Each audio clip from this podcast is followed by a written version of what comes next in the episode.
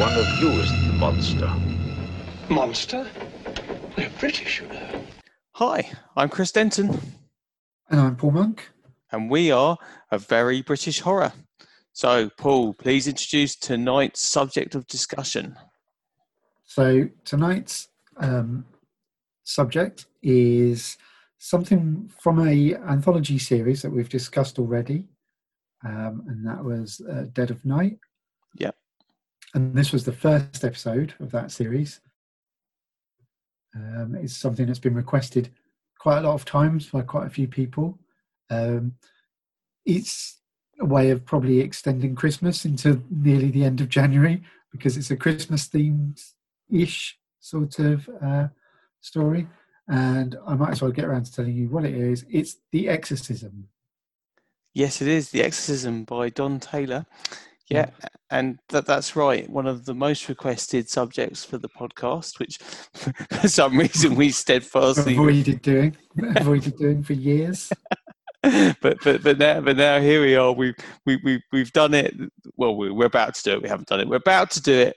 We're about to talk about it. And you know, this one's for you, Eddie. We could, we could, we could stop now and then just call, just put this episode out just with this bit, and then that would be really funny. Yeah, but I've got so much to say about about this. I've got so much to say about it. so so we can't do that, Paul, just because I've got to get out. If we stop recording, I'm still going to say all this stuff. right, Well, we possibly. might as well record it then. Yeah, I think I think that I think that's probably right. I think that's probably right. And the first thing I'd like to say, which I thought was a good fact, an interesting fact, right, is um, this is absolutely a Christmas themed ghost story. It is, a, if you will, a ghost story for Christmas, but it's not a ghost story for Christmas. And the BBC, in their wisdom, broadcast it on Bonfire Night. Yep, which is- November, wasn't it? yeah, no, November the 5th, 1972. Um, amazing. A week earlier, it could have been for Halloween. they could have shown it, you know. And and it, if they, because this was a, um, a series of uh, seven, I think there was there was seven in total. There were seven. There were meant to be eight, which I don't know if we mentioned this before, but the eighth one was the stone tape, which Oh, nice. expanded out to 90 minutes and given its own release. I don't think we did mention that before. So that is a good No, I fact. we did. I think that's, something I learned when I was looking up this particular series. But No, so um, but had had had they showed this at the end of the series and not the beginning, they could have actually shown it around Christmas. they So- could have done. so the the BBC scheduling was interesting, but in, in, in their in their defence, um, I, I think where you have anthology shows, quite often you put the strongest one first to hook Yeah. people in, and and you know I don't want to you know spoil what I, what I think of this already by saying yeah, this is pretty strong. It's a pretty strong episode. You can see why they might want to open open with this. Yeah, well, of course, just uh, for anyone that's wondering, we did cover the second episode in the series, Return Flight, back in episode 21, if anyone wants to go and listen to that. Um, so there we go. A little plug for an earlier episode. That's that's really good, and that was a few years ago now, and I've no idea what we said. But I don't know either. I don't know how much we talked about it, but it, it's interesting because only three of the episodes of this um, anthology series actually exist. The other, the other four have all been erased, mm, gone. which is pretty unfortunate because I thought by the early seventies, the BBC's insane policy of destroying its own archive uh, No. was almost over. How how long did they go on doing that for? I've, I've got a feeling it went on till possibly the early 80s. Wow, I think it went on as long as that. one of the you know one of the greatest acts of cultural vandalism in peacetime, but. I, see why they did it, but it was very foolish. Well, yeah, I mean, I think videotape was expensive and, and, and could be reused. So, even so, very, very foolish. But oh, there we go. There's nothing we can do about it now. Uh, but if you do, if you do happen to have um, off-air recordings of any of the missing episodes, please do return them to the BBC. That would be most appreciated. anyway, so um, I think probably let's start. shall we, shall we just do a quick, Yeah, synopsis. Um, What, what, what's it about? just a quick synopsis of what happens. I doubt if it'll be quick Okay. actually, but but we'll do the synopsis, right? So, Well, so- I, I quick, quick. Well, we can summarize it quite quickly, can't we? I guess. Um, yeah, but I want to launch in. I want to talk about everything. But yes, go okay. for it, go for it. No, go on. Go, uh, go for it. So it's a um, it's a Christmas uh, house party. Um, it's a cottage in the countryside that this rich um, member of the liberal elite in the early seventies, a guy called Edmund, played by Edward Petherbridge, um, and his wife Ra- Rachel, played by I think Anna Cropper. Um, Yeah. th- so they've bought and done up this this old cottage and it's now fully modernized and luxury and they've got their friends over for christmas um, and the friends are called uh, dan who's played by tv stalwart clive swift and um, margaret played by sylvia kay so anna cropper and sylvia kay's names don't come up so much but they both had very long uh, illustrious tv careers Yeah. as as indeed Edward Petherbridge and Clive Swift, but but we know them because they're both um, heavily involved in Ghost Stories for Christmas. In fact, um, Yeah. so Clive Swift was in the first two, in Stalls at Barchester and Warning to the Curious. Um, Edward Petherbridge is in the Ash Tree, and he's also in the ITV one that Lawrence Gordon Clark did, Casting the Runes. And I, I, I, I, I'm a really big fan of Edward Petherbridge, but because I he was a, a memorable Lord Peter Wimsey as well back in the 80s. Very good actor, and I, and I love him Yeah. here as, as as Edmund. And and and and and, and that's it. So you see like you see the cottage, and then you're you're inside, and it's very um, much then all set in the cottage. It's because this is a this is an adaptation of a play. This- this- um, uh, so so it's all in the cottage, but it's that and that works brilliantly uh, as, as as as events unfold. Um, so the, the very first thing you learn about Edmund um, is he's f- fallen out with his socialist father Yeah. um, because but, but basically um, he's living in you know such luxury and uh, he's, he's obviously indulging himself. They, they talk uh, quite a lot about brandy and uh, wine and stuff and, and he's got all the latest gear and stuff. And um, and his father says to him there's no way for a socialist to live. And, and he and he says well then I said said to him that I, I, I then I'm not a socialist. And he's because he's relaying this Yeah. what happened to Dan and he said I, I was quite devastated. But so what what you're talking about here is um, uh, bourgeois people probably from um, poor maybe from poorer backgrounds but have um, have worked, worked their way up and now uh, very comfortably off. And we're, we're, we're going to have a super luxurious christmas.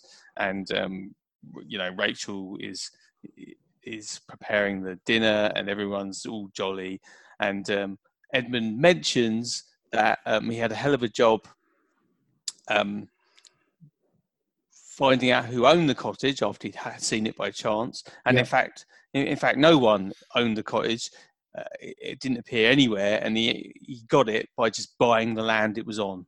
Yeah. that was he just bought a piece of land and then they they, they renovated the, the cottage. And he mentions he always got some before and after photos he'll get out after dinner and um yeah so his fa- favorite Christmas entertainment. yeah exactly but but i think it's important this setup yeah because Yeah, yeah, yeah. because because it's like okay this is political you, you, this, Yes. this is a p- political story we're talking about bourgeois and socialists and, and things like that and and um, And there's quite a bit of political sort of chit chat, isn't there? This this opening bit between the two men.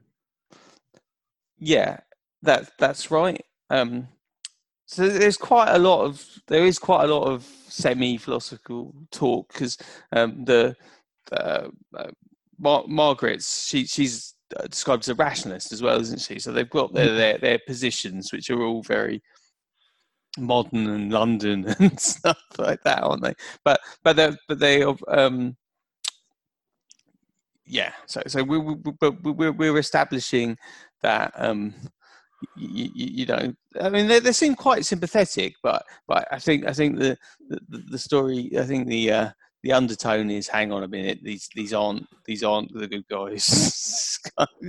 Depends on the, Yeah. the position. Yeah, so so so um, it depends on the position, but um, then um, the the first kind of mysterious event that happens is Rachel um, plays a piece of music on some instrument or other. I don't.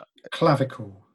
It is, Yeah, isn't it? Clavicle? No, that's bone, isn't it? Um, it, it's Oh, I can't remember what it's called, but yeah, it's it's it's something like that. so, some, something that looks like a small piano but isn't one. right, and, and, and she plays this tune and it's pretty good, and then she says, "Oh, I don't even know what that was." Yeah. so, so It's- I I think it's quite a creepy sort of tune, and if I can find it anywhere, audio, I'll drop that in uh, now.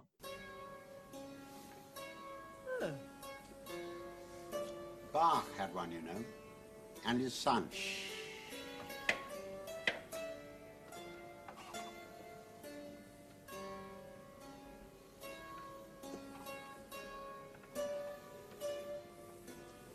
Beautiful sound.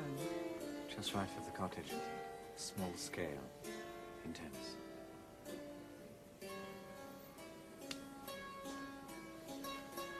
Lovely.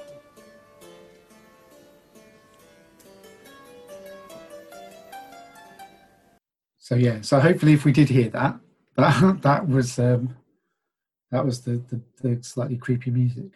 yes, which I think was an original composition for this show, yeah, actually. it was.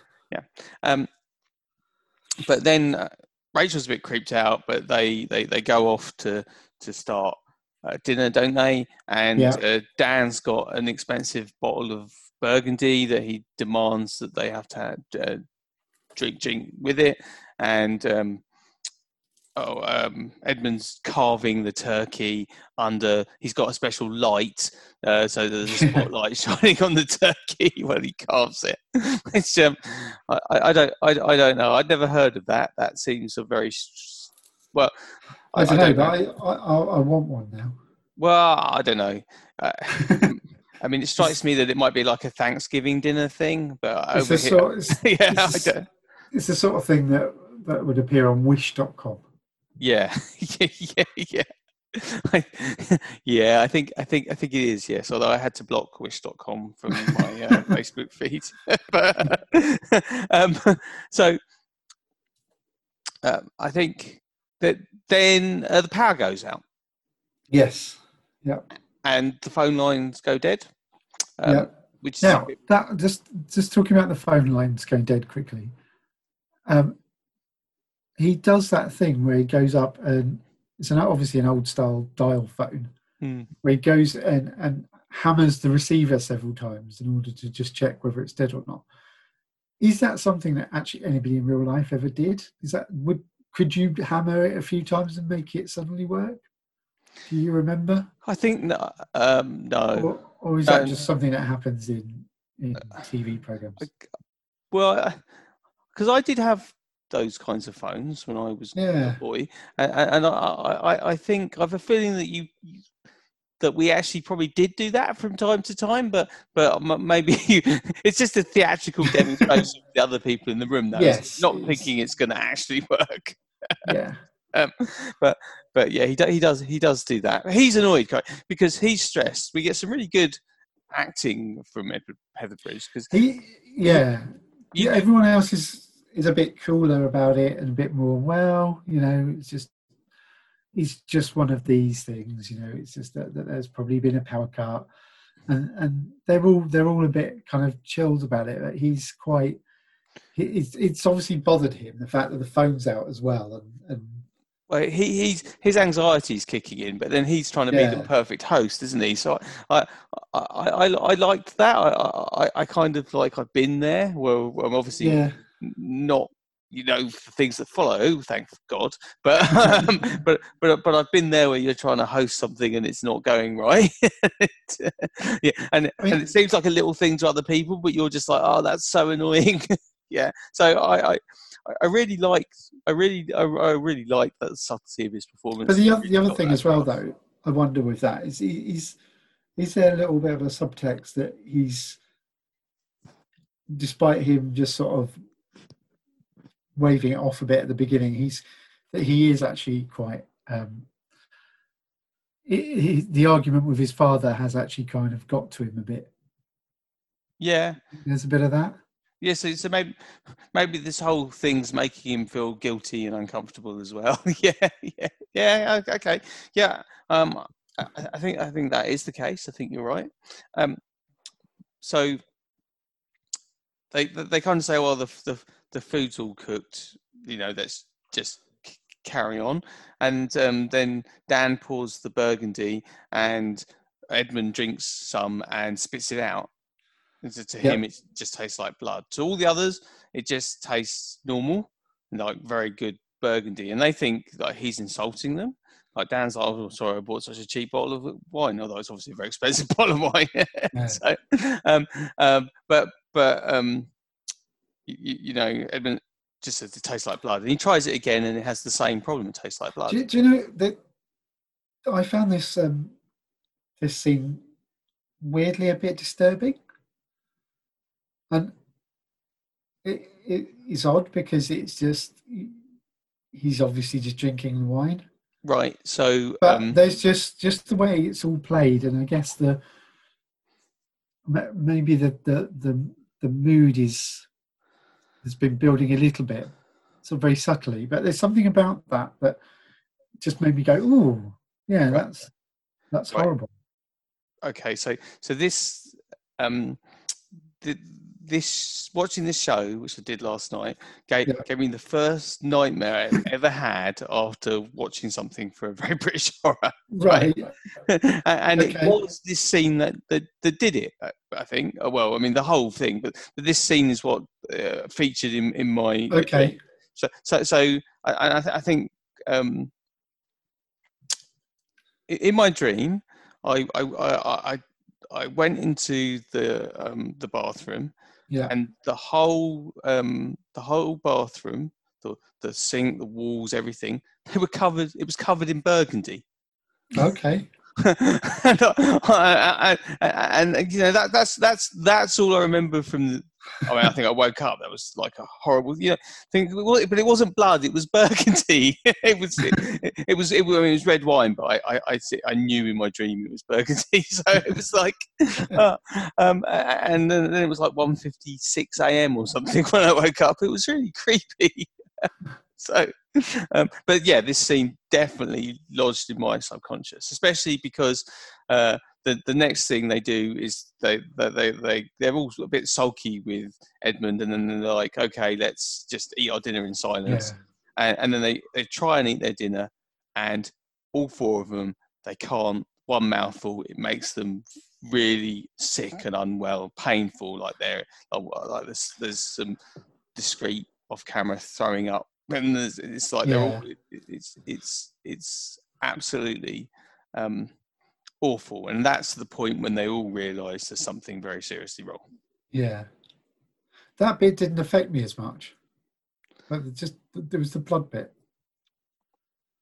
yeah yeah uh, well uh, obviously the same with me you know there was no there was no being sick over turkey in my dream so it was yeah yeah it, it was very evocative um but but then that was still like that was still a really really well done transition from this is quite a pleasant dinner party. Yeah, this is quite- this is still quite a pleasant dinner party but a few inconveniences are creeping in. And then this is a living nightmare. Yeah. it- it- because because they all they all realize um es- es- es- especially um because more or less the next thing they realize is they can't get out the they're they're, they're locked in to the the cottage um they, the doors the windows they won't open they can't see anything outside it's just blackness to the windows and um rather you know, practically minded, I think Edmund gets a hammer and tries to smash the window and it won't smash. Yeah. so they, they're completely supernaturally sealed in. Yep. Yeah, this that's that's the point where they're they're sort of realise something weird, really weird's going on. Yeah, well, I mean, yeah, uh, yeah. So, so, um, and then the rationalism that mentioned earlier, it kind of fades away because there's no rational explanation for this. No. Uh, but it's in like Dan's still quite interested. He said we're very privileged. This is a unique event. We're, we're, we're being involved in something that you know no one else has ever had, to his knowledge. So it's um, he. It's not all doom and despair. There's, there's a mixture of like being scared, but also being really interested. Like where where's this going? What is this all about? Um, and so, so uh, there's there's then there's some kind of supernaturally type shocks. So um, Rachel sees uh, the skeleton of a child on the bed, Yeah. uh, one, on one of the beds, doesn't, doesn't she? Which is a pretty horrible thing, but it's a skeleton. Um, and then um, it's not there when they look next, but of course that's the same. But and then there's a really creepy scene where they go through the before and after photos of Yeah. the cottage, and the before photos um, are as expected, but the after photos are not of the renovated cottage at all. They're of like the cottage in the what the 18th century, 17th century. Yeah. Uh, yeah, and, and, and obviously that's impossible because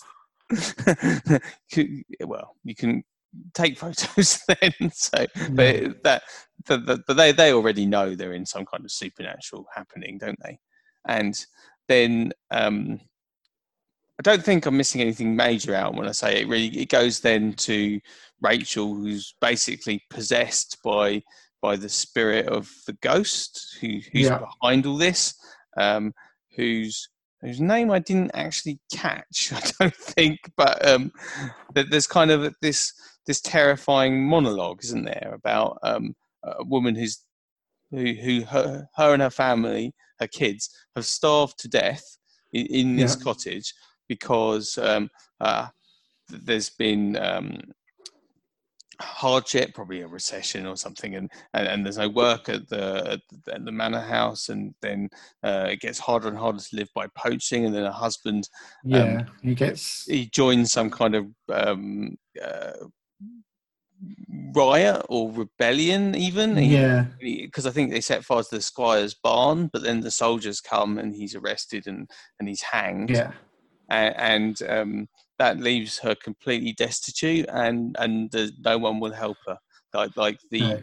the the parson just says the something pious and unhelpful at church, and and um, the, the, the she's ejected when she goes to the squire for charity, and she then she she tries to beg and then she looks through the window and she sees the squire and his brother the parson having this enormous feast where the squire's daughter is playing that tune in the corner um, and then she realizes that no one's going to help her and she's going to die and she goes back and locks the door and then she just like she she um she, she does. They all and her the kids. They all starve to death. It's horrible the way that It it's horrible. described. A- and um, she's like she's telling her stories to the walls because she can't even write it down because she hasn't been taught to read and write. Um, Yep. um, so, so, so, so, we get all that, and that's that's the explanation, and and you know, um, and and, the, and you know these these guys, although even though they're bourgeois, um, to use that terminology, they're they're, they're, they're, they're really like we would recognise them as a liberal elite. So they're they're they're horror they're horrified by this, um, but this story they they they they're, they're not like oh um, Yeah. I can see the squire's point of view or anything ridiculous like that. They're, they're absolutely appalled and disgusted that this has happened. Uh, um, so they're really uh, on the ghost side. Well, Yeah. well, sort of ghost, yeah, but they're really on, on, on, on her side. But um, I think then the, the, the, the final thing that happens is that um, uh, Ra- Rachel um, recovers herself and, and, and she leads them all upstairs and, and, and now uh, into the bedroom of of, of the, woman. Um, Yeah. um, so so suddenly um, you're going into uh, like a 17th century cottage room um, with hay on the floor and stuff, A- and and there's this amazingly effective shot of the um, the corpse, the Yeah. recently dead cor- corpse of, the- of the, the woman, uh, like like, like with her, her open mouth and emaciated body, and yeah, it's that's really, horrible. it's it's a real it's like a And- close up and like obviously it's it's it's it's a it's a model but it's brilliant They So, also have the but they also have the bodies of the children there as well, which is horrible. y- yeah yeah it's it's So like it's they're they're all horrible. Yeah, they're really really effective models, And- but also horrible. a- a- and um the, like all the all the four all all the four characters can do is look at this and and it's um well, M- Margaret uh, I think that's her name isn't it sorry I've Yeah, um doing this thing. yeah margaret just says oh i understand now doesn't she and then and then then, then uh cut away and and then like the power and stuff all comes on in in in in the room and then and then um and then the police are um examining for evidence the the house the the back downstairs they're examining the house the and the, like the uneaten christmas lunch and stuff. And then um the TV's on, and it's Kenneth Kendall, who's a real newsreader from the time, and he's got this story about the divide between the world's rich and poor, and then the world's rich not doing anything about it, and then it, just in case you haven't got the point. yeah, yeah, and and then it cuts to um, the the story about the mysterious deaths of four people in the cottage, um, and, and uh, even though there was an uneaten Christmas dinner on the table, they've all starved to death Yeah, and then and then that's the end.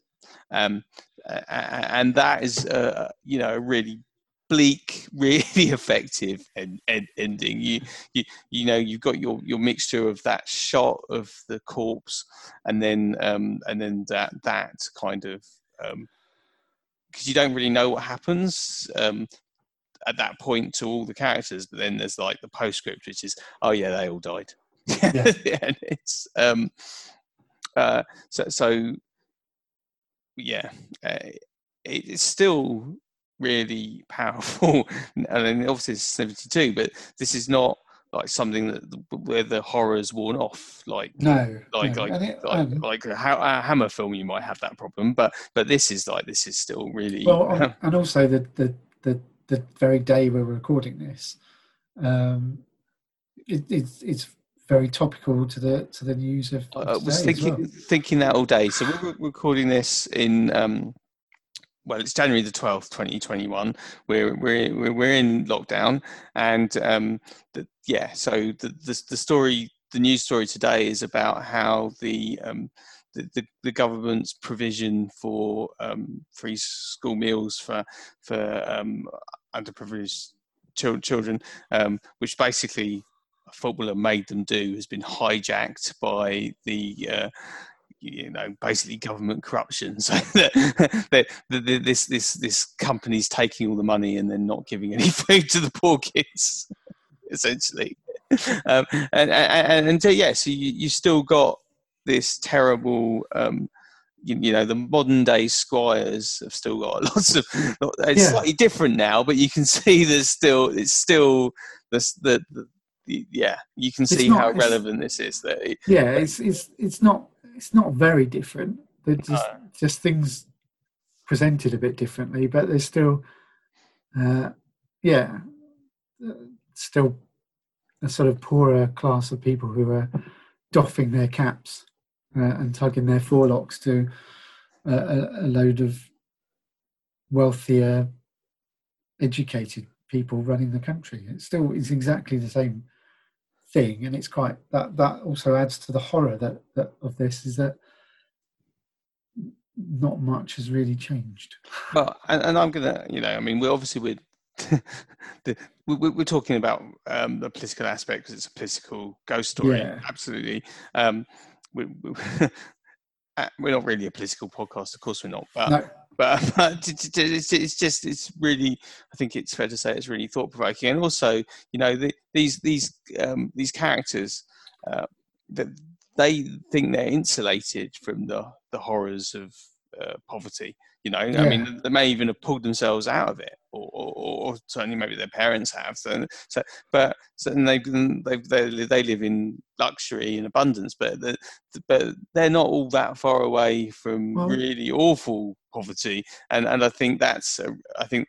Um, I, I, I- I think I think that's a really important point, Well, and I I think th- and I, I feel because I kind of feel like uh, you know I, I, I sympathise a lot with Edmund. I kind of feel uh, like the, the, these characters are very uh, identifiable. For yeah, I was, I was me. gonna, I was going to say that that they're they're they're essentially us, aren't they? yeah, exactly, and and Um, and a- a- ab- absolutely, and and so you you you can absolutely see that. Um, al- al- although you know personally, I I don't have this. Um, you, you know, I I I I, I don't have to worry about the, the where the next meal is coming from. But it, it's it's like I'm not as far removed from all from from this as as maybe I like to think I am, especially Yeah. you know the global situation where we are anyway. But I, I think that the you know the the, the pandemic is nothing to do with a lot of the divide between rich and poor, and so So- I think that's that's absolutely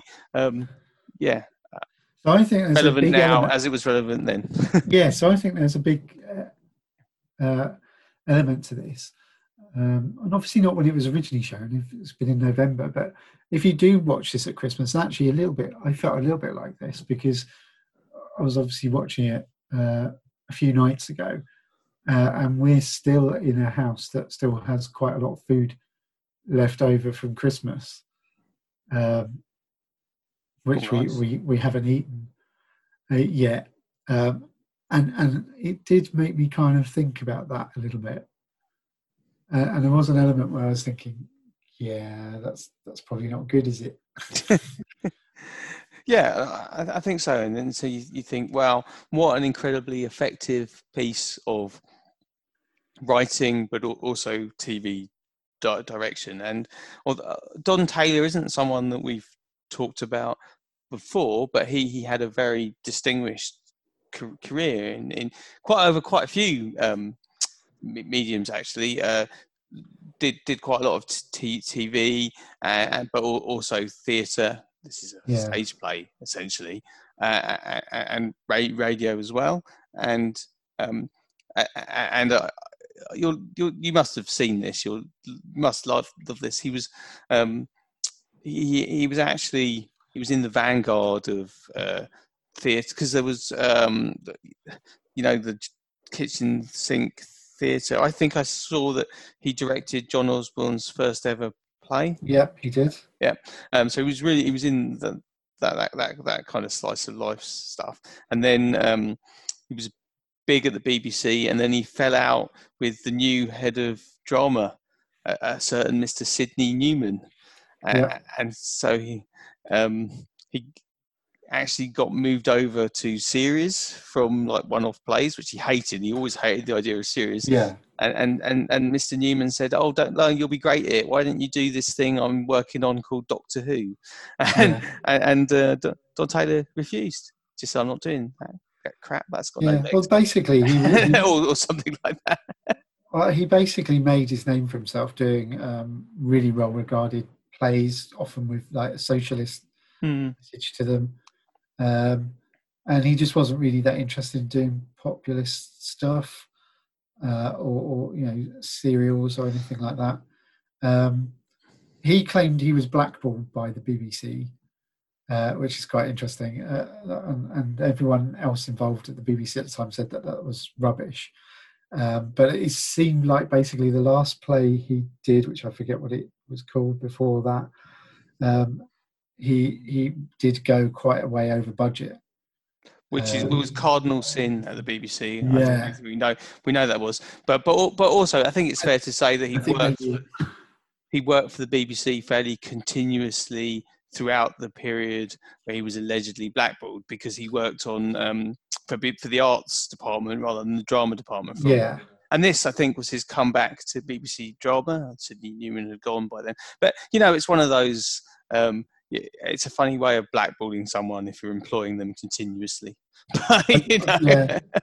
you know, I mean, I think, I think, I think as well, he struggled with because one of the things Sydney Newman did at the BBC was um, previously you you had a somebody who produced a program um, and they sort of did the production type stuff and also directing and they were sort of a bit of everything. And Sydney Newman brought in the idea that you had a separate producer and a director and a script editor.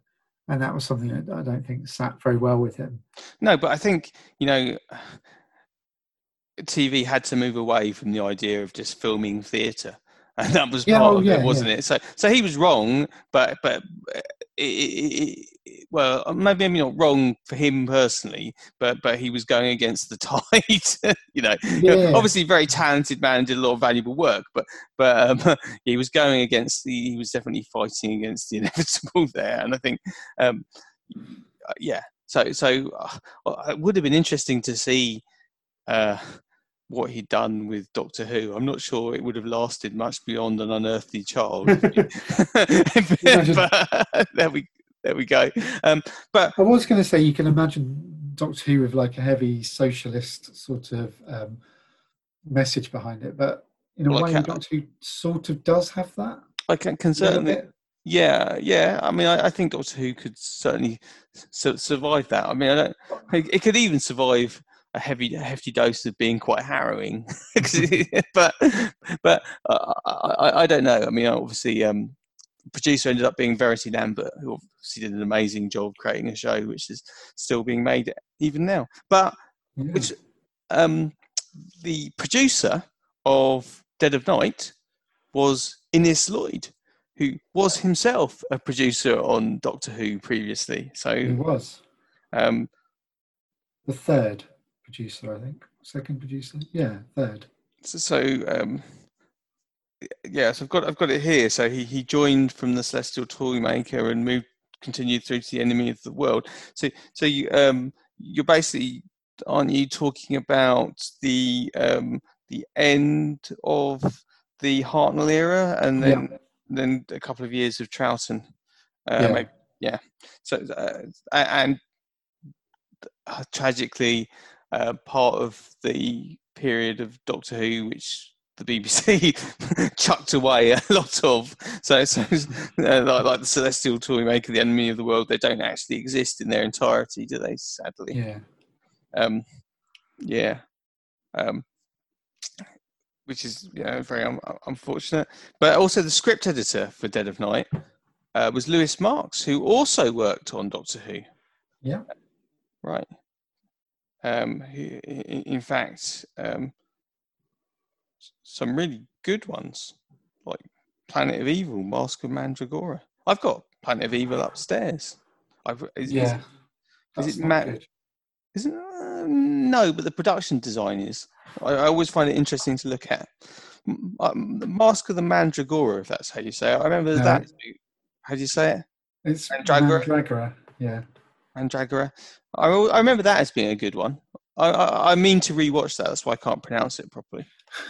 um, yeah. So anyway, it's a heavy Doctor Who, but then we're talking about um, a BBC show Yeah. during you know Doctor Who's heyday. So Anyway, enough of that. You love talking about Doctor Who. You just don't I like do, talking but- about it with me. Because you're, you're but worried I'm going to start being rude about Christopher Eccleston. I'm not. It's nothing to do with this. But then, but then this is a British horror podcast, so that's why. Oh yeah. Okay. Um, Um, sort um, the other interesting thing I think that um, that crosses over into to our area is um, Don Taylor also directed two episodes of Nigel Kneale's Beasts. yeah, which I've never seen any of. And- you, you've got the DVD, haven't you? I have, and we should probably talk about some of those sometime. Um, my point of view is a bit of a hit and miss sort of series. Um, he directs two episodes, one called Buddy Boy, which um, is all about the ghost of a dolphin, which is quite of course it is. again again has some some sort of political elements to it, and and I, and I sort of think that maybe his directing and Nigel Kneale's scripts are quite a good fit. the second one he did was the last episode of that called During Barty's Party, which, in my opinion, is an absolute masterpiece. The rats, it's rats, Yes. isn't it? Yeah, and it's absolutely fantastic. It's like it, it, it's my favourite of the whole series. I, I, you see, if we do do one, we should do that one then. We should do, yeah. Um, and that, that that is uh, that's just it, it's really well directed, and, and and the script is excellent, and it's actually genuinely creepy. There are a couple of episodes in that series that don't work for me at all. There's one called um, The Dummy, which I which is supposed to be uh, supposed to be funny, but it really just doesn't work for me. But yeah, Yeah, uh, and, and you're getting to, towards Nigel Kneale's being uh, more crotchety and old manny, aren't you? By the time of Beasts, I think. But but um, I think um, I really actually I'm excited to watch that. Uh, the, the, the Barty's party was it after Barty's party? during Barty's during party. Barty's party, yeah, because I haven't seen that and I feel like I should, especially now you've bigged it up. Um, yeah, so um, the, the, okay, so the other thing I'd like to say ab- about about this because when I was googling it, I did find that there it, there was a BBC Radio um, adaptation of the play. So it's like an hour and a half, and that's you, you that's on YouTube. Um, but but I was like, I, I don't know that I need um, to listen to a longer and more drawn out version of the, what, essentially the exact same thing. Um, yeah, I, don't- I don't know because it just works so it works so perfectly at about 50 minutes or something. That's what it is, isn't it? Um, yeah. It, I would say it's just about the right length. it it's, it's a little longer. quite nicely. a little longer than the MR James adaptations typically are, but but not not not really long. Um, but to counteract that, so I didn't listen to that radio thing because I I just thought, oh, maybe I don't need that. But then to counteract that, I also like if if you um if if if you put it in this into Google, the like the third result or something is the um the theatrical agents who own the rights to it and say and then it's like do you want to put on your own play of this? It's going to cost you like from 69 pounds a performance. And then i'm like oh obviously we can't do that at the moment because you can't have plays. But assuming that we you ever could it'd be like oh that'd be really brilliant. So then i'm like apparently, it's quite popular um, for for sort of amateur theatre companies, groups to put put it on around sort of Christmas time. Well, I, I'm glad you said that because the like the that was the third hit. The fourth hit was um, an interview with a director in Worthing who put this on um, okay, like January 2020. She said she said it's the ideal thing for January. I'm like oh, so close, but I'm not sure this is December would have been. Yeah. Anyway, but um, uh, so yeah, yeah. So uh, obviously, obviously, pro- I'm quite interested to see it, even though maybe not. Like I think this is a, a perfect TV adaptation, and if you were going to remake this on for TV, I think you Yeah. probably want to stick to this running time. But but I would like to see I would like to see the theatrical, yeah, well, it's it's what's, maybe not an quite- amateur one, but like no, uh, yeah, But what's uh, what's quite interesting about that is apparently there's a there's a whole story where um, the, the play was resurrected after the TV show and transferred to the West End, um, where apparently the director of the play um, insisted on rewriting the script, um, and Don Taylor was not happy about it in the slightest and wanted to have his name removed from it. Uh, apparently, his agent talks him out of it, saying, "You know, this this is your West End uh, debut, if you like, and, and, and you know you're not going to get anywhere if you take your name off off of that." Um, and then, so if that wasn't sort of bad enough, um, after a, a couple of performances, the lead characters, which one is it? Rachel, who played the Yeah. was played by Mary Ure, an actress called Mary Ure, and she uh, died uh, by committing suicide just a, a few nights in after the production started.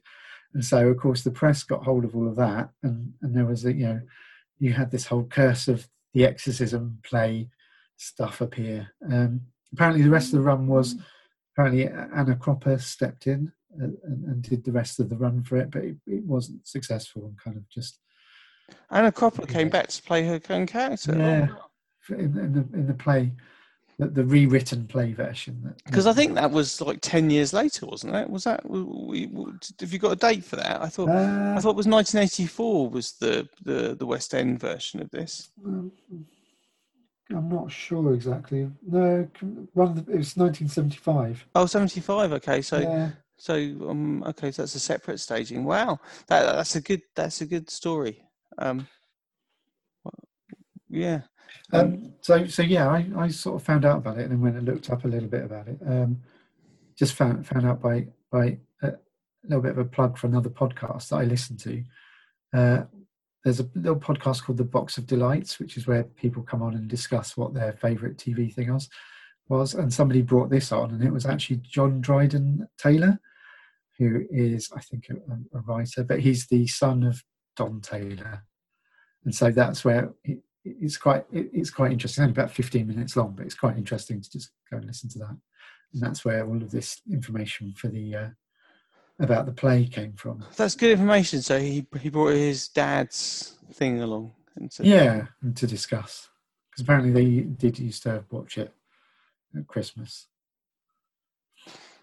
Yeah, I, I can. I, I think it's the perfect thing for Christmas. I think, yeah, not not not not fireworks night, and pro- pro- probably not during January. It's for this is a ghost story for Christmas. uh, uh, uh, yeah, it'd be nice to restore it to its rightful place. I think. Anyway. Uh, any, Yeah. anyway, anyway, um, I'm not really sure I've got anything else to add apart from you know it's great i really liked it and, and Yeah. uh, it's the second time I've watched it and i thought it was great both times um so Well, I, I, I hadn't hadn't ever really seen it before. I think I've been uh, um, sort of avoiding it a little bit. I don't know why, but because everyone kept going on about how great it was, I expect. And I don't think I. I think I was just. Sometimes when people do that and constantly tell you how brilliant something is, um, you, you can sometimes end up being disappointed when you go in and watch it. it's true it's true Uh, so, so I sort of I was a bit worried about that, but actually, uh, it, it was really good, and I'm glad I did go back and watch it. so paul i've got a question for you Yeah. why is it called the exorcism when there isn't an exorcism apparently in the show Um, it's interesting you should ask that because I'm constantly seeing when people talk about this that there isn't um, an exorcism in there, um, and these people are all wrong because there there absolutely is an exorcism, but it's just reversed from what you would normally think. uh-huh. So the exorcism is being performed by the, the by the spirit inhabiting the house, um, and it's exercising the uh, sort of um, the the people within it, because yeah, because the, they're they're representing everything that that actually the the spirit hates or uh, has got them uh, caused them to die, basically. Now it all makes sense. Thank you, Paul. Wonderful. But I think I think we'll we'll wrap it up there. Apart from, I keep I know I ask you every time. It's genuinely because I forget. How do you contact us on social media? Okay, you can contact us on Facebook, where we're a Very British Horror, or you can contact us on Twitter, where we're at Very Brit Horror, or email, where we're Very British Horror at gmail.com. Amazing. Well, um, in, until we meet again, I've been Chris Denton. I'm Paul Monk. Good night. Bye.